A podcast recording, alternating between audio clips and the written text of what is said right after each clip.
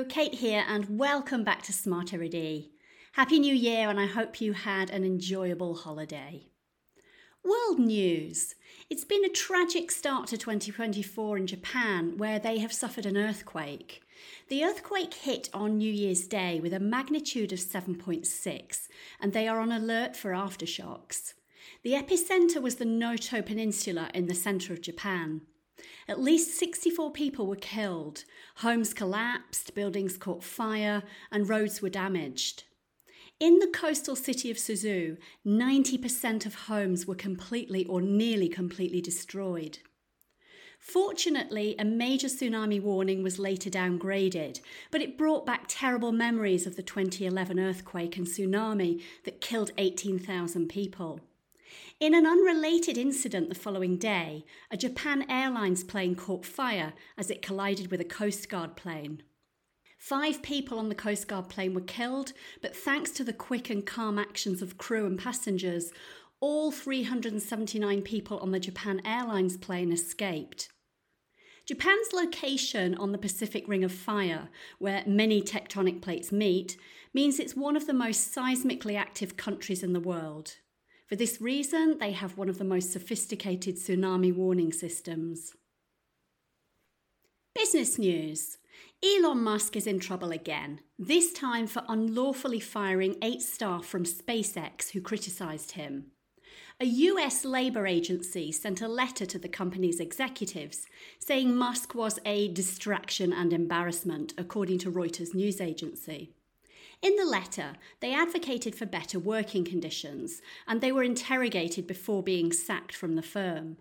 They also mentioned a series of tweets Musk had made, many of which were sexually suggestive. A court hearing has been set for early March, where the case will be heard by a judge and then a federal appeals court. That is, if SpaceX doesn't settle the case first. If labour laws have been violated, workers can be reinstated and back paid. This is just the latest in a string of employee rights issues related to Musk's various companies. In October, X, formerly known as Twitter, was accused of illegally dismissing an employee who challenged the return to office policy. Tesla has also faced allegations of race discrimination. X has lost 71% of its share value since it was bought by Musk. Karma, maybe? Entertainment now. A few episodes ago, I talked about the beginning of the end of The Crown, the Netflix series about the British royal family.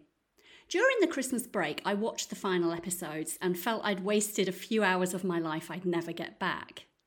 The artistic license that Netflix gave to the end of the series, in my opinion, really cheapened it. It deals with the rise and fall of Tony Blair as the British Prime Minister, the Queen having bizarre conversations with her younger self, the inquiry into the death of Princess Diana following calls from the public and Mohammed Al Fayed, Charles's wedding to Camilla, William falling in love with Kate, etc. It was a bit of a confusing mess, trying to cram in as much glamour as possible to finish the series. Also available on Netflix is a much more entertaining comedy satire called The Windsors. It's filmed in the style of a completely over the top soap opera. It includes some of the lesser known royals, namely Fergie, Eugenie, and Beatrice, with hilarious posh accents, and a very orange Donald Trump. If you want my advice, forget the crown and opt for the Windsors instead. Sport. As we kick off the new year, let's have a look at the sporting calendar for 2024, where it's all going to be happening in Europe. Euro 2024 takes place in Germany from mid June, and England and France are currently joint favourites to win at 7 to 2, followed by hosts Germany. The Tour de France starts at the end of June with a very tough route beginning in my town of Florence for the first time in history. The 33rd Olympic Games will open in Paris at the end of July and run through mid August. It will feature a new sport called breaking, which is a competitive form of breakdancing, as well as sport climbing, skateboarding, and surfing. The Paralympic Games will follow from the end of August. There will be two cricket T20 World Cups, the men's in June and the women's in September and October. Does anyone actually watch cricket? Before all of that, we've got the Tennis Australian Open this month and the Rugby Six Nations from early February. I don't know about you, but all this talk of sport is exhausting me. I need a lie down. Self development. On the 15th of January, it's Blue Monday, the name given to what is considered the most depressing day of the year for various reasons.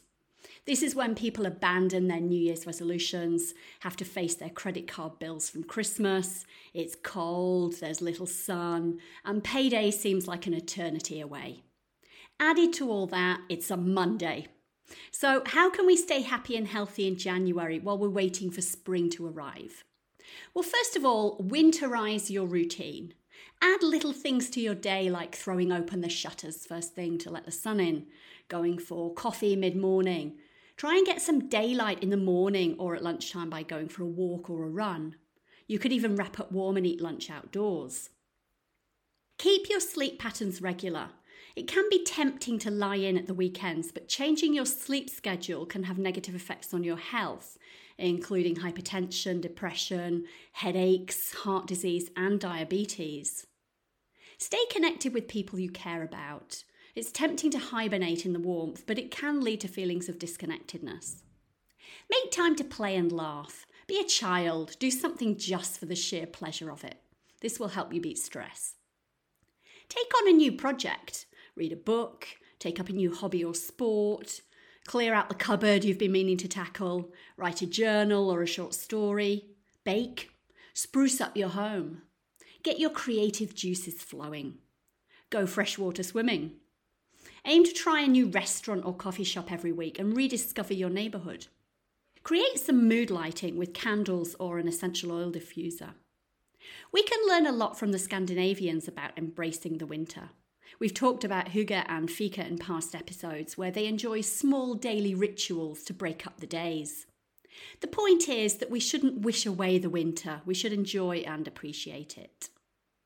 So that's all from Smarter-ID for now. Remember to check out the vocabulary on the Super Brian app, and I will talk to you soon. Take care.